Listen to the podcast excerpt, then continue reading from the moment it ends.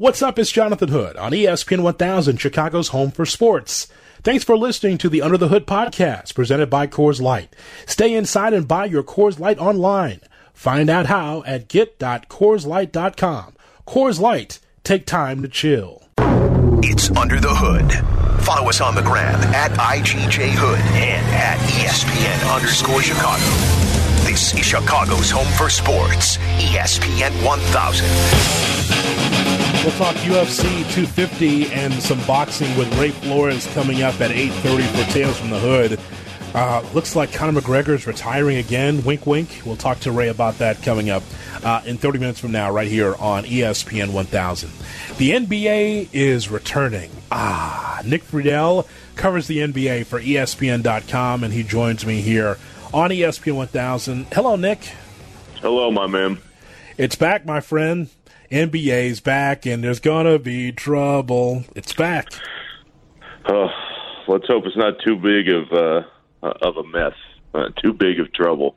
Uh, I I'm really excited to see how this plays out, uh, and I hope that everything uh, down at Disney works out the way it should. But Hoodie, I still have some worries just because what happens uh, the first time somebody gets sick, what happens if several people uh, on a team test positive at the same time? And these are all different questions that the league is trying to work through as we speak.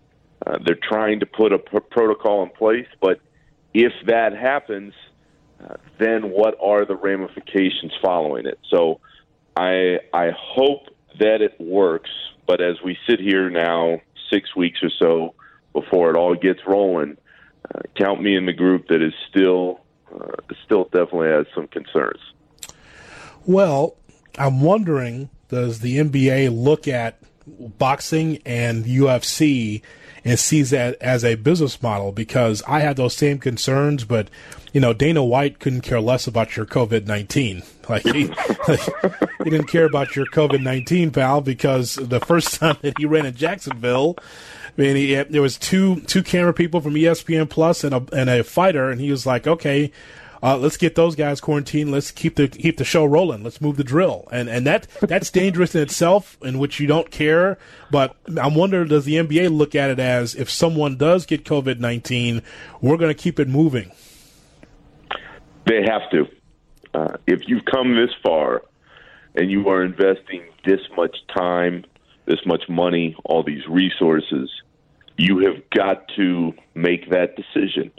Uh, and I, I mean, I'm sure the people in the league office are watching all this stuff, and they're saying, okay, you know, let's just let's be clear on how we want to set this up before it starts. So then, if these different scenarios pop up over time in the bubble, we'll know how to handle them.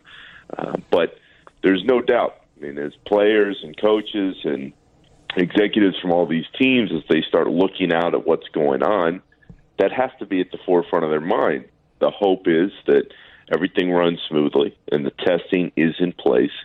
Uh, and you know that the NBA is going to take every precaution uh, that it possibly can. But, you know, the flip side of this is if we're being real, and, and we always are, uh, especially in, in conversations about the league, this is all financially driven. This is all about the money. And so uh, if it runs smooth, the league will look great. If it runs poorly, uh, and people get it, and they they get it in uh, in larger groups on teams, then the optics are going to be very very bad uh, for the league. Nick Friedell covers the NBA for ESPN.com. He joins me, Jonathan Hood, on Under the Hood on ESPN 1000 and the ESPN Chicago app. So now the NBA is returning, Nick. How do you believe the players and Adam Silver, how, how do you think that they did putting this return together? I think they did about as well as they could given the circumstances. Uh, I really believe that the Disney is a great place for it, Hoodie. I mean, I grew up in Orlando. I've played basketball tournaments at that Wide World of Sports complex.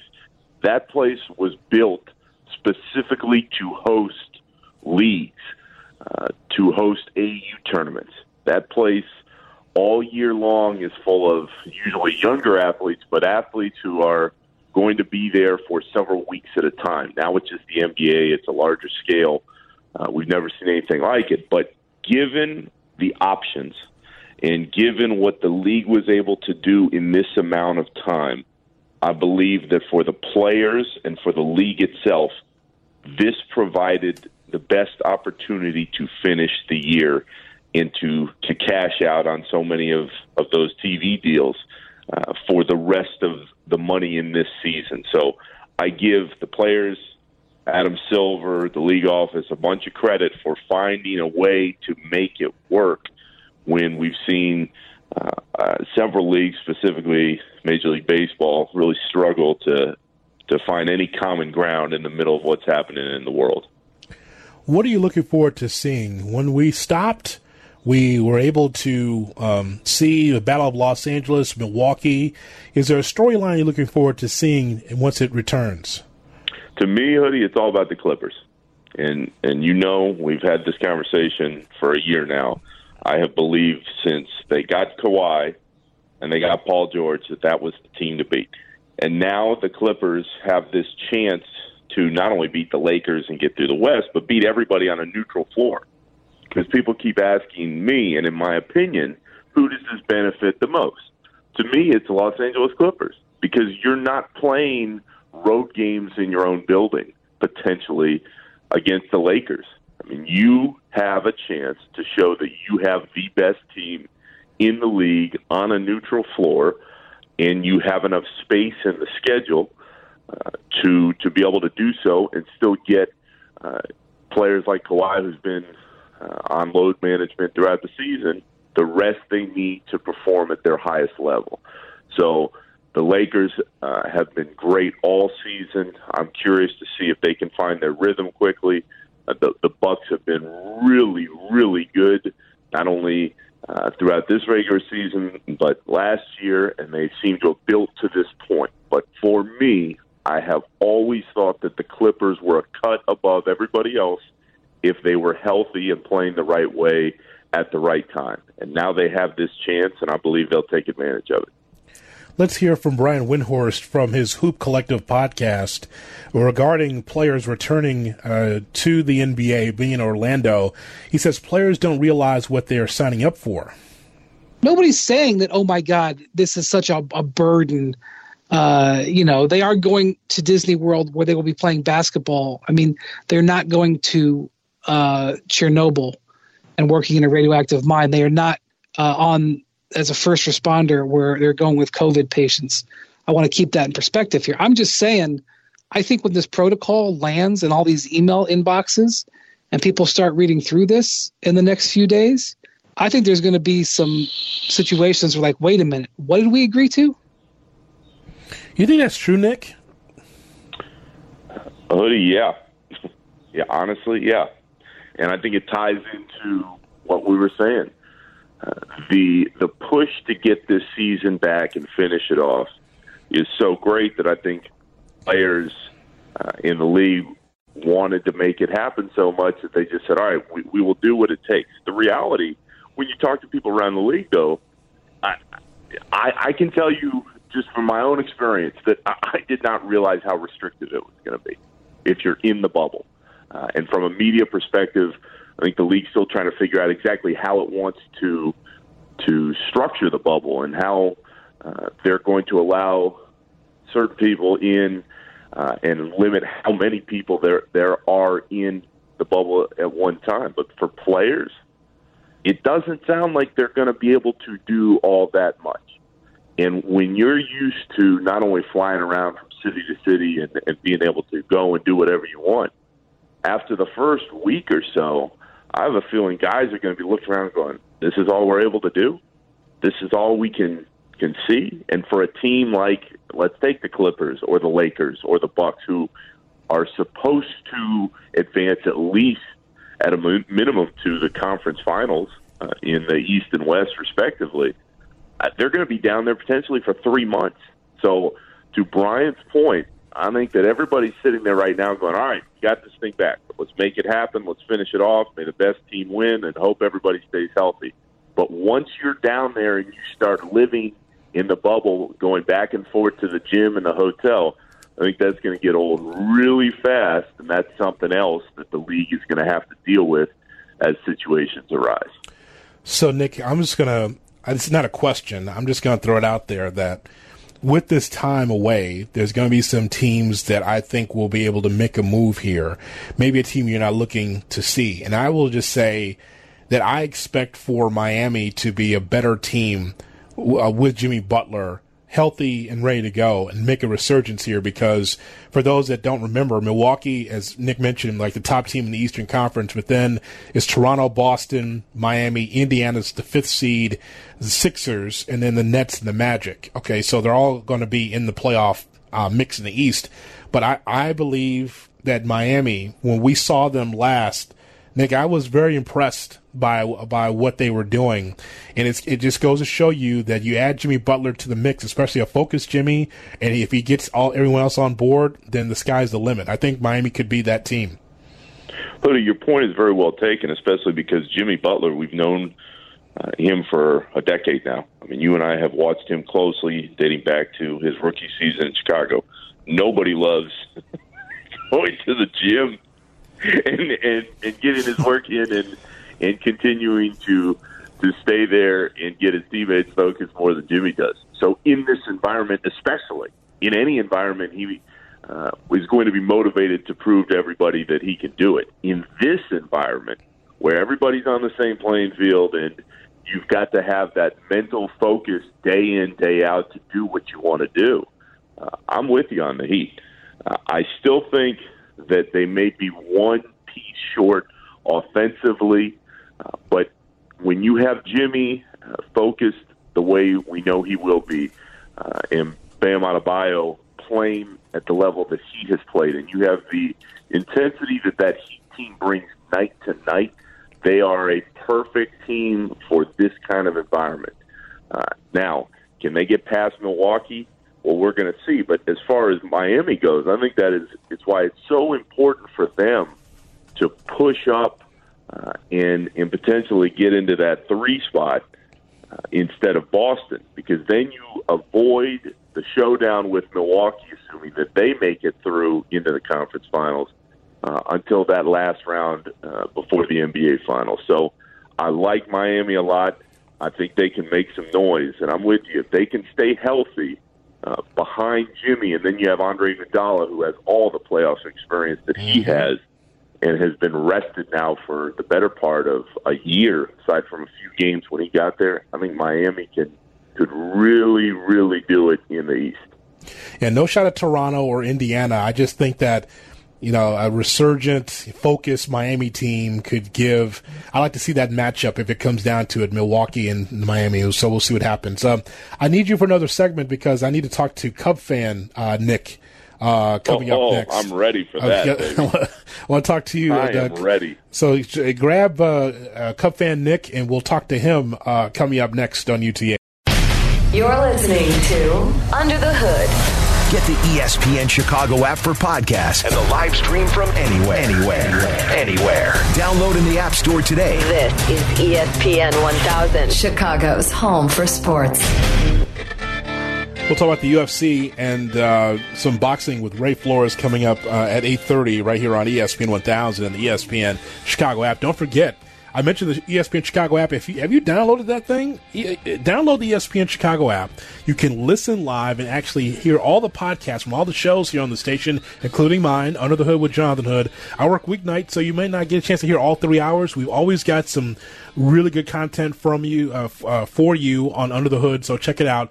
Under the Hood with Jonathan Hood. Also, if you're a wrestling fan, we've got Tuesday Wrestling Tuesday. No, wrestling's down a little bit here, but we've got Tuesday Wrestling Tuesday for you. Every Tuesday night, you can catch the uh, podcast on the ESPN Chicago app. Nick Friedell is our guest here from uh, ESPN.com, covers the NBA for us like a blanket. Uh, Nick, before uh, I hear from Cub fan Nick, I just want to just point out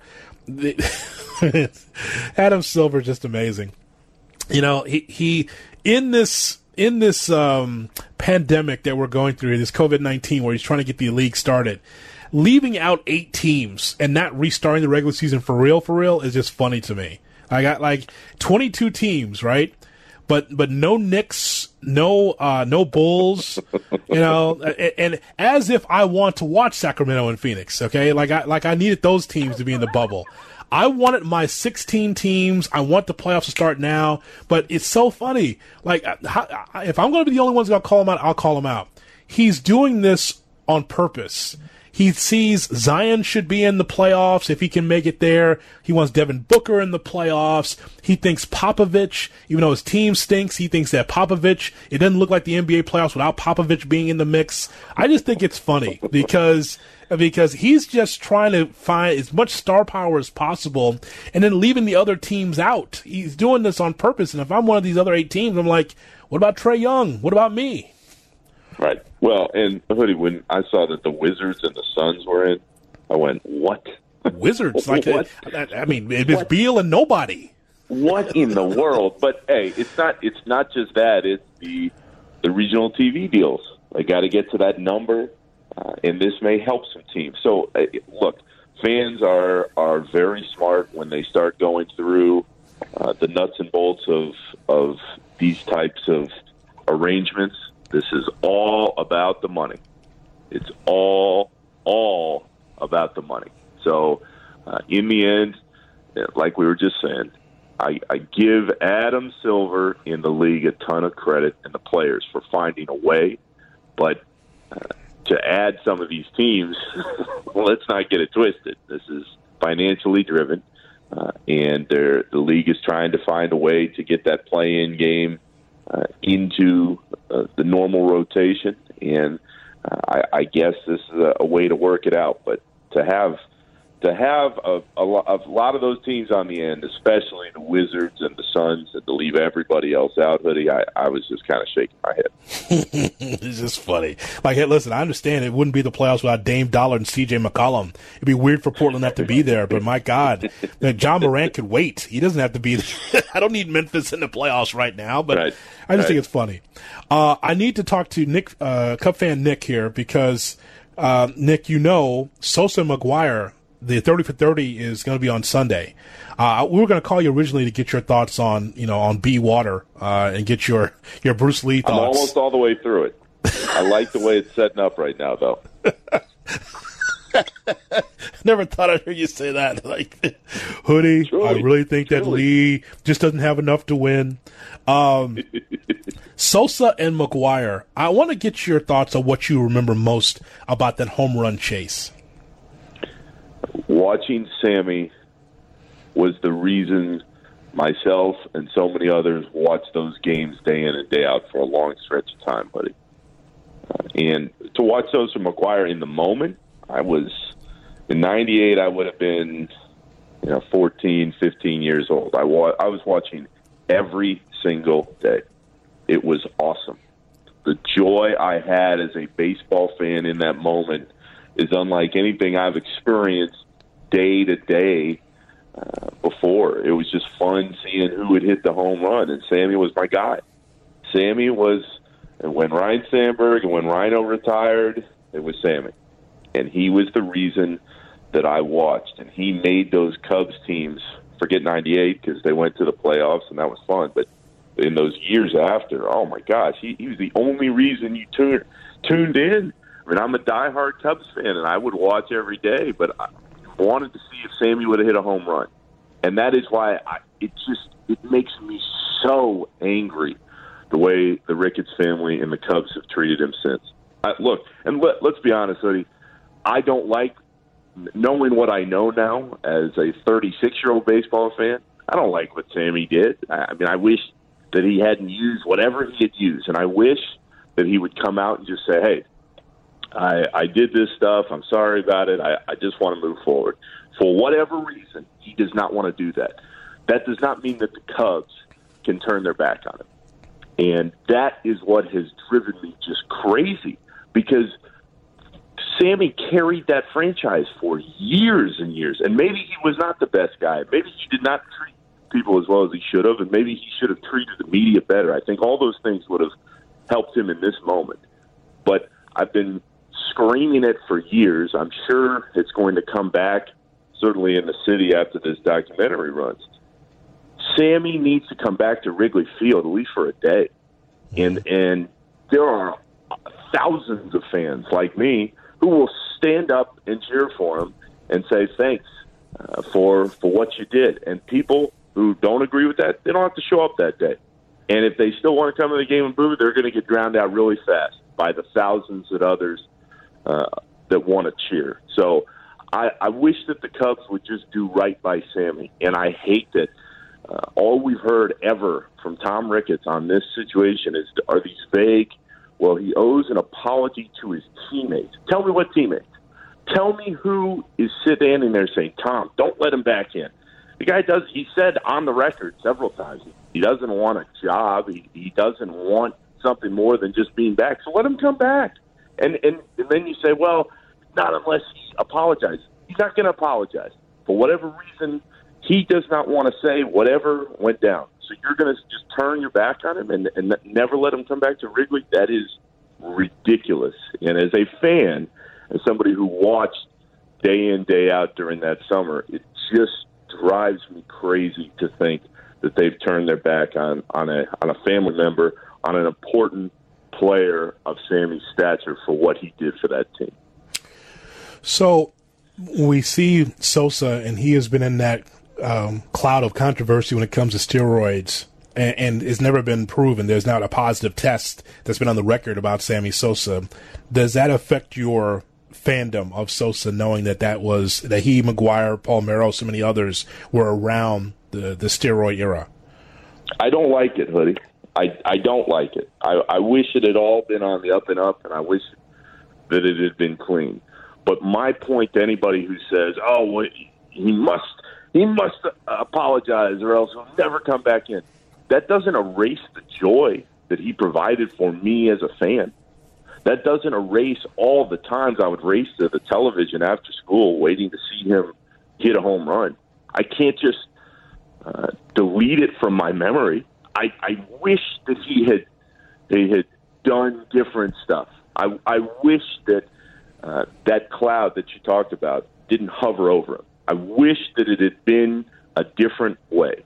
It wasn't though, and that's that's the whole thing that I, I've never understood uh, why fans uh, that that uh, just scream and yell about Sammy and, and don't want him to come back to Wrigley. I, that's what I've never gotten because all those same fans were standing and screaming at the top of their lungs, waiting for him to hit a home run. They wanted it to happen every single day, and then all of a sudden, oh, oh uh, uh, we don't know who Sammy Sosa is. What, what, Sammy Sosa? What are you talking? Oh, he he must apologize for what he did. Who? Who is saying that he must apologize? That and I, I was yelling at our at our man Cap this morning because Cap, I love Cap. He he has the power to at least get Tom Ricketts on the phone, and I've never heard it from Ricketts' mouth clearly what it is that they need to hear from Sammy, other than he needs to apologize to teammates. Well, Tom, okay, what happens if he doesn't? There, there are so many follow ups that could uh, could come after that. And I hope uh, Cap or, or whomever it may be gets Tom Ricketts on that phone on Monday after the doc runs and gets an explanation, a much clearer explanation of what Sosa needs to do. Because Sammy is going to get praise. I'm sure that the topic of, of performance enhancing drugs is going to come up, and he's going to do whatever he's going to do, but he still belongs at Wrigley Field. Uh, and I hope that he has that chance sooner than later because – Buddy, look, life is too short. Stuff happens. Uh, you, you never know what can happen. I, I would just hate it if he was never allowed back at Wrigley uh, because ownership wasn't uh, willing to to talk to him uh, and to give him the moment that he earned uh, for all those times that he carried the Cubs for all those years. Lastly, Nick, uh, Tom Ricketts uh, talked to Jesse Rogers a few days ago, and, and, the quote that resonated with me the most is uh, talking about the league. He says the league itself does not make a lot of cash. I think there's a perception that we hoard cash and we take money out, and it's all sitting in a pile that we've collected over the years. Well, it isn't, uh, because no one anticipated a pandemic. No one expects to have to draw down on the reserves from the past. Every team has to figure a way out of to plug the hole. Um, so Ricketts is one of the few that have spoken on the record as far as ownership in Major League Baseball about what's happening here. As a baseball fan, how much does this disappoint you that Rickett says, "Hey, you know, uh, it's not like we we're, we're not going to have a lot of money here." He says that uh, the scale of losses across the league is bi- biblical. Um, what are your thoughts on what Ricketts had to say? One of the few owners speaking on the record regarding this. My friend, when I read that quote, I just shook my head. When I read the story, I shook my head. But the biblical part, I look.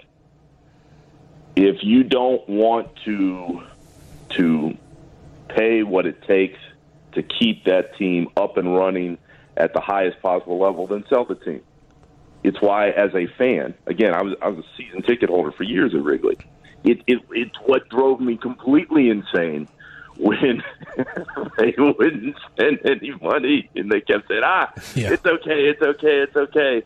Uh, we'll we'll we'll we'll make it happen, and and we're investing uh, the right way." Now, Tom Ricketts got the last laugh uh, because they won. But to sit there and go, oh well, you know, we to, we don't we don't have the money right now, and, and the margins are very uh, slim. Fans don't want to hear that. They don't want to hear that, and and this is broader than just the Cubs hoodie. You and I have talked about our love for baseball for years. That was my first sports love, baseball, the Cubs. I am terrified for Major League Baseball. Terrified as I watch all this play out. Because I'm not just worried, are they going to come back or not this season for 50 games or 70 games, whatever the number is. I'm sitting there thinking every day, we're watching uh, the Korean Baseball League operate day to day. Those games are on ESPN. Major League Baseball is blowing such a golden opportunity right now to get out in front of all these sports and be featured on national platforms and channels day after day. And instead, all we hear publicly is the the owners and the players fighting about money. And again, what happens in the next year or two, we'll see. But I just feel like in 20 years, oh, I I I am so concerned, more concerned than I've ever been for the health of the game, because I'm at to to the point now where in the second week of June, I, I don't even hardly care. You don't want to come back because the money's fine. Don't care, because I'll tell you exactly what's going to happen. Basketball, the NBA is going to move their calendar, and they're going to start playing much deeper into the summer, and they are going to dominate baseball, dominate it. And then what happens? Because then baseball, its playoffs are going to run right up into uh, the NFL schedule again, and they're going to lose. And the interest in the game itself is going to diminish to a level that we have not seen before over time. I hope I'm wrong, but as I watch this, that's my opinion, and I, I feel it's stronger than I ever have because I love the game so much, and I feel like they're just screwing up on every possible level. Nick, I'm glad you uh, spent some time, and I've always said, you know, if the Cubs don't want Sosa, Reinsdorf can have Sosa. That's what we'll do. We'll have we'll we'll bring back the, the Panther, Sammy Sosa, the young Sosa with the with the chains around his neck, overthrowing the cutoff man time and time again with the White Sox. We'll take we'll take Sosa on the South Side. If the Cubs don't want him, the Sox can bring him back. That's what I say. The good old days, my man. And I just leave you with this. I'm, I'm looking out the window right now at now what's called Oracle Park, where the Giants play. Yeah. Barry Bonds played there for years, made that team uh, ungodly sums of money. That team never turned their back on Barry Bonds. And Barry Bonds did uh, plenty of stuff, whatever Sammy did, uh, even more. And I hate that the Cubs have turned their back on Sammy Sosa, and I hope it changes. I appreciate it as always. Hope to talk to you next week about Sosa and McGwire. Thanks so much for coming on the show. You got it, my man. Nick Friedell covers the NBA for ESPN.com. Follow him on Twitter at Nick Friedell. Coming up next, uh, UFC 250 is in the books. Nunes gets the job done. And we also talk about Conor McGregor. Is he retiring for real, for real? We'll talk about it next with Ray Flores on UTH. What do you got there? This is your car. My car?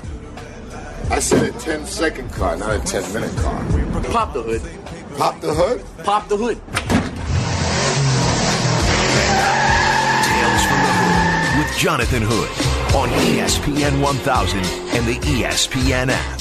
Here we go.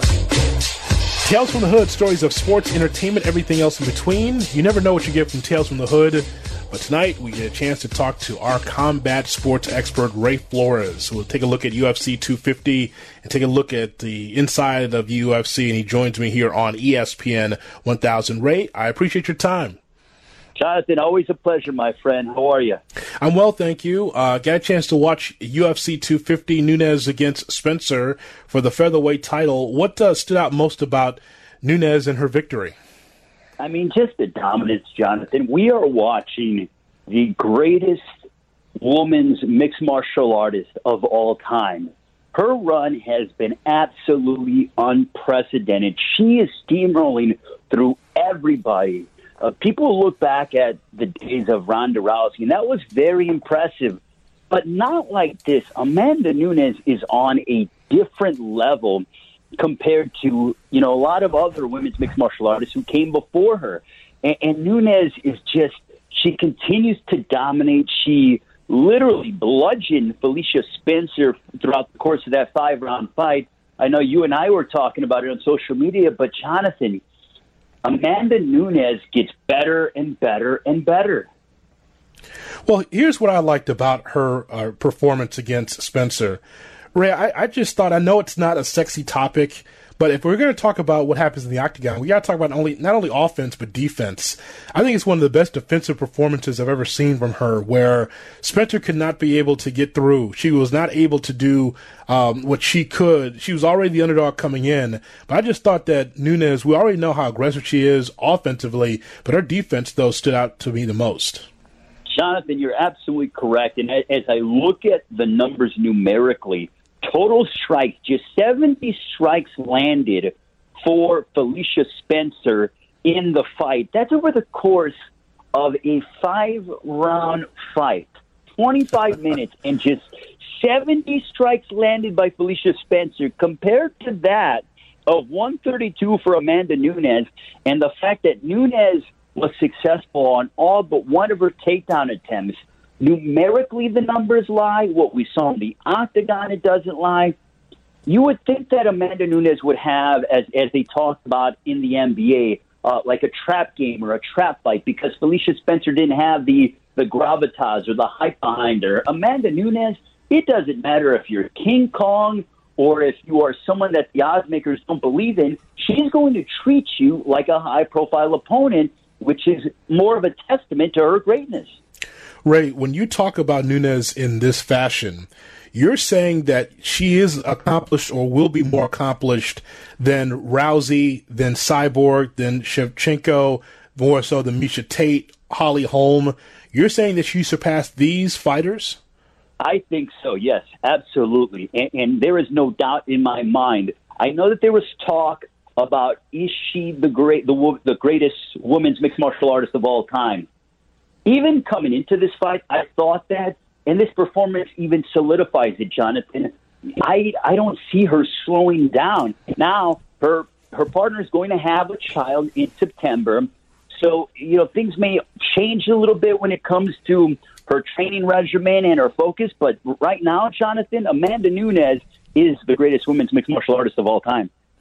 Ray Flores with us here on ESPN 1000 and the ESPN Chicago app we talk about UFC 250. Uh, anything else on the undercard that stood out to you the most? Uh, maybe uh, your thoughts on a couple of these matches that took place? Yeah, Jonathan. I mean, look, Cody Garbrandt came out and looked mightily impressive with that. I mean, I hope baseball comes back. That's another topic for another day. But that walk-off shot that he connected at the end of the second round against Raphael Assunção. Garbrandt's a former, you know, bantamweight champion of the world, came back, he lost two in a row, and what he was able to do to Raphael Assunção, nobody does that. Another guy who I was mightily impressed by, Aljamain Sterling for submitting Corey Sandhagen. You know, this was a fight between two guys in the top 10 of the bantamweight division. Sterling was three, Sandhagen was five, and Sterling went out there and put him away with a submission. And Aljamain Sterling is getting better, not by a little, Jonathan, by a lot. So if I'm playing matchmaker here, which I like to do from time to time, and I'll do it with you here on ESPN 1000. Give me Cody Garbrandt and Aljamain Sterling for the vacant title if we can make that happen. Because now with Henry Cejudo saying that he's retired, I feel like a lot of the top names in the UFC are retiring or claiming they're going to retire. So whatever the case may be, the title should not be held in peril. Give me Sterling. Give uh, I think Garbrandt would. I think that'd make a heck of a fight for the vacant title. People may say, "Well, Garbrandt's lost two of his last three. Doesn't matter. Garbrandt was a former bantamweight champion. He got the win against a tough guy in Raphael Assunção. Give me Sterling, Garbrandt. Let's make it happen. By the way, we saw again, and I don't know how much this is big news because we see this almost once a month with these retirements. Conor McGregor says that he is uh, retiring. What, what is the point of retiring, Ray? If you if he stays in the game, it stays in uh, the MMA, he's going to get paid whatever fight it's going to be against a, a big opponent, small opponent, contenders match, whatever. He's going to get paid. If he retires, does he feel like he's going to be paid a lot more for the return? I think that's his mentality. He's looking at what Floyd Mayweather did in boxing, and it's so fitting that they both fought because that's what you know Conor McGregor did. We've heard on a couple of occasions uh, Mayweather walked away from boxing for a couple of years, came back. I mean, it's just been back and forth. Conor right now, I think he's bored, and what I mean by that is no fans coming to the arenas because of you know this pandemic. Conor needs the attention, the crowd, the electricity from the fans. Fighting on TV when no fans doesn't interest him. He was saying that he went back and watched a couple of the UFCs. He goes, I watched it, but I wasn't overly impressed. It's because he doesn't have 20,000 people in the arena. Conor's not going nowhere. At the end of the day, he is a businessman, but these guys are fighters. That's what they do. That's what they know. I love the NBA and the NFL, but at the end of the day, I'm a fight guy and I am a lifer the same way a lot of these guys are. Plus, he's still in the prime of his career. Conor isn't going anywhere. He might be gone for six months, but mark my words, the notorious one will be back. Then why? But why? Why even say that you're going to retire? Because you know it's not true. Like this is this is so Sugar Ray Leonard from years gone by, where he retired eight times. I, I, think after the second time, Ray, I think that I think that Leonard forgot he retired that many times. I think the second time, like he's doing it all the time. Like after every fight, I'm retired. I'm retired. Like after a while, it rings hollow. Like all these fight fans know that he's going to return. I just I just don't understand it. I just Jonathan, it's like the pretty girl in high school who loves the guy coming up to her and trying to get her attention. Then she gets into a serious relationship, and the guys leave her alone. The same way with Conor McGregor. He doesn't have a fight lined up. He's not being talked about as much. So how does he put his name in the news? Oh, wait a minute. Let me go and retire. Bang. After the fight was over, instead of us talking about the greatness of Amanda Nunes and performances of Cody Garbrandt and you know the, the you know other top guys. That was mean Sterling. What were we talking about? Conor McGregor retired. This and that. You looked at Dana White's press conference. He's like, yeah, I heard. You know, hey, Conor's doing well, fine with his you know his whiskey and stuff. But I think Yes. even Dana White, he was even like, okay, I've heard that how many times by I don't know how many guys. Okay, yeah, fine, he'll come back. I know it. I just got to give him a couple more zeros. End of the discussion, Jonathan. You know, it's crazy. Yeah, it's it's funny uh, when Henry Cejudo said the same thing, right? He's just like he's going to retire, and I don't think that Dana White even blinked. Well, yeah, because where's he going to go? I mean, and I know that there are other entities out there, but where's he going to go to make the kind of money that he can? The UFC and their deal with ESPN is on a different level financially, Jonathan. The most money these guys can make is the UFC. Good luck trying to do your own promotion. Masvidal said the same thing. Hey, I might have to go this and that. All these guys are trying to make more money, and credit to them. But Jonathan, you're trying to get more money in the middle of a pandemic with no fans. Hey, guys, this isn't the right time to be asking for more money when you don't have zero fans in the arena. That's, that's, that's true. Ray Flores uh, telling us uh, his thoughts on the UFC with Jonathan Hood on ESPN 1000 and the ESPN Chicago app. I uh, saw that Holly Holm will be uh, the headlining a card on August 1st for the MMA. So uh, for UFC. So Ray, here's what I look at. Like this past Saturday, I watched Nunes Spencer and watched the card because it's live sports. That's why I watched it because it's live sports. And so even though I knew that Nunes, the only thing that we're looking at is Spencer was some kind of upset out of nowhere, which was never going to happen. So okay, so I watched it. So same same thing with Holly Holm. We talk about uh, some of the top women in the sport. Holly Holm at the top of a card. Does that interest you? Because if, because it's got to be a strong undercard for me to even invest in Holly Holm being at the top of a card on August first. Look, Holly Holm has, has former world champion. She's accomplished so much in boxing and MMA. But Jonathan, we're talking about August. It's likely that the NBA is going to be back at the end of July. Mm-hmm. All these major sports are probably going to be coming back. When the NBA comes back, the attention will be on the hardwood. That's the fact. Now, can they go ahead and maybe get some viewers, et cetera, et cetera? Yeah, but you know what? At the end of the day, Jonathan, when you're the only game in town, your numbers are going to be up. But now we're going to really see if people remember the performance of Holly Holm against Ronda Rousey. I think many people have forgotten those days, and we have a lot more new fans in combat sports. It is going to be an uphill battle. Is she a big enough name? To me, yes. To you, maybe but I don't know if she's enough to move that needle, especially when the NBA is coming back. It's going to be a surge of all the sports coming back, and we'll see how much how popular the UFC is with this card in August. Uh, also, from this weekend, we see that Fury versus Wilder 3 could happen in November in Macau or December. Um, when that news came across, what was your initial reaction? Because every, I think, even, see, here's why Fury Wilder works it's not just for you and I, the the combat sports fan, the, the boxing fan. You're bringing a lot of people under the tent with these two because it's a heavyweight fight. That is, mm-hmm. that, that is really the essence of the sport. There's so many other weight classes that are getting us classics, Ray, but it still comes down to the sport and the popularity will take place when you have heavyweights that matter, heavyweight championship matches that matter. So Fury Wilder three in Macau. What was your reaction?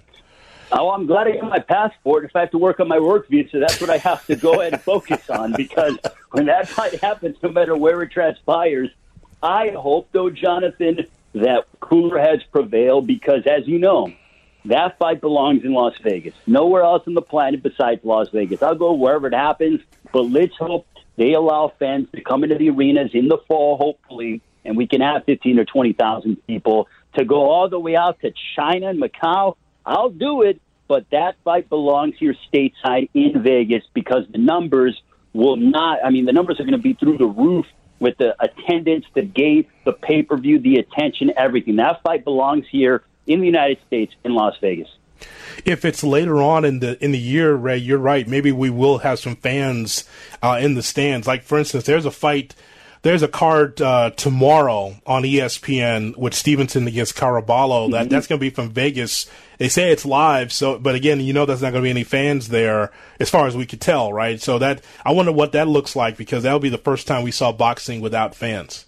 I've already been told be prepared to move forward at least for the foreseeable future without fans in the arena. But with that comes a lot of different challenges, Jonathan making sure that the commentators aren't on the ring because I like to talk about strategy and I don't want to give one way or the other. We saw that with Daniel Cormier when he was going ahead and commentating one of the first fights post, you know, the uh, coronavirus. So I hope that they put the broadcast position where you can hear us. So I've been told be ready for at least a little while without fans, but in the fall, if not early winter, hopefully fans are back where they belong and we can make the house rock at the MGM Grand. But again, I am always more optimistic than pessimistic. That's my personality.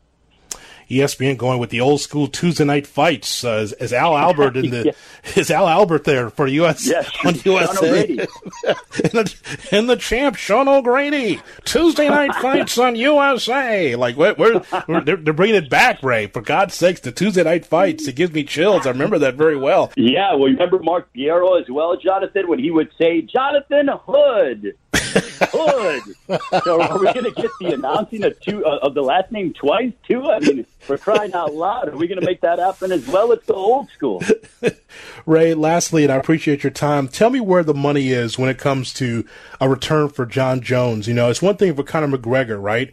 But Jon Jones, for those that are not familiar, why does his name still resonate? Why is his name still important for for the UFC, even though he's been in and out of the sport with issues? Because he is the most athletically dominant athlete to ever get in the octagon. My number one is Anderson Silva because of what he was able to do back in the day, a man that you know quite well. But looking ahead at what Jon Jones has been able to do, Jon Jones, his only loss, I think, came by disqualification years and years and years ago to Matt Hamill, where he was using an illegal elbow, quote unquote. But Jon Jones is he he just he's a phenomenal fighter. He's athletic. Uh, he's a lightning rod for for news. So that's why Jon Jones, money wise, I want to see him and Dominick Reyes. Talk about him going up to heavyweight.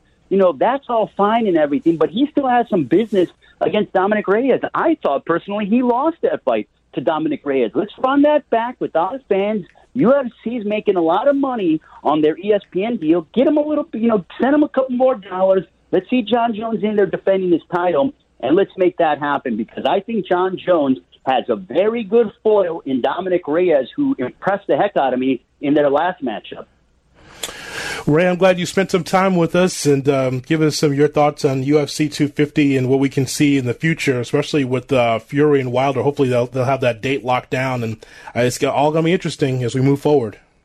Jonathan, hopefully that happens in late fall, if not early winter time, my man, because I am missing Las Vegas. I want the crowd, the energy, the electricity. Let's crank this up, my friend. This is Under the Hood with Jonathan Hood on ESPN 1000, Chicago's home for sports.